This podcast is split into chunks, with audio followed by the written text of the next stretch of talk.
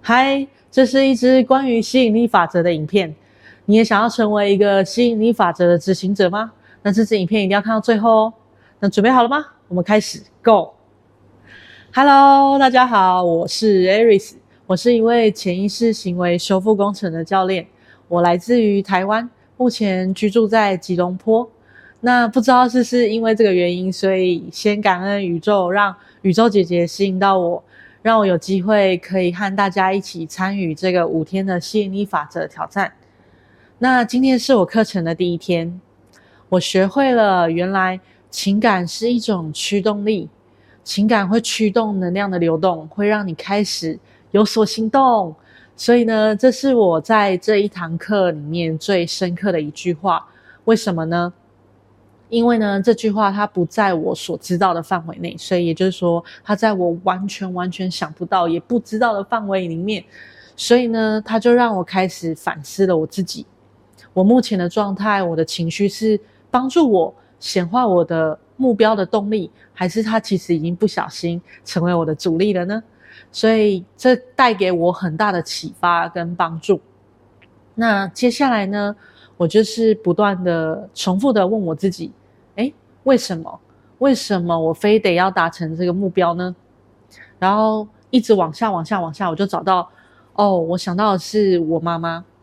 我想要在有生之年，就是我妈妈有生之年，就是可以让她看到我的成功，然后我可以让我妈妈可以过上更好的生活。然后其实我刚刚讲的时候有点卡，就是因为我那个每次讲到这里的时候，我的那个情绪就会上来。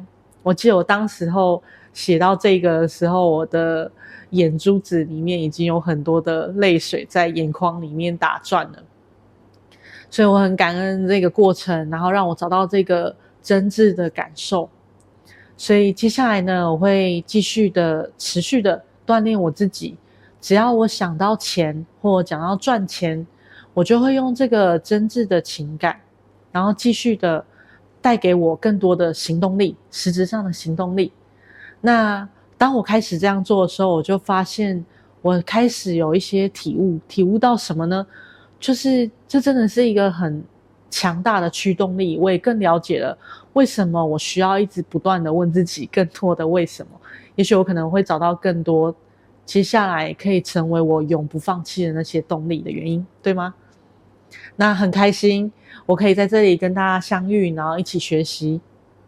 所以接下来我很期待还有四天的挑战，我已经准备好了。然后，所以谢谢宇宙姐姐，也感恩宇宙。那我们明天继续吧，大家拜拜。嗨，你喜欢今天的节目吗？或者你也想和我一样成为吸引力法则的执行者呢？我会把相关的讯息放在下方的资讯栏。那记得明天晚上八点是挑战的第二天，请记得准时收看哦。那我们明天晚上八点见，拜拜。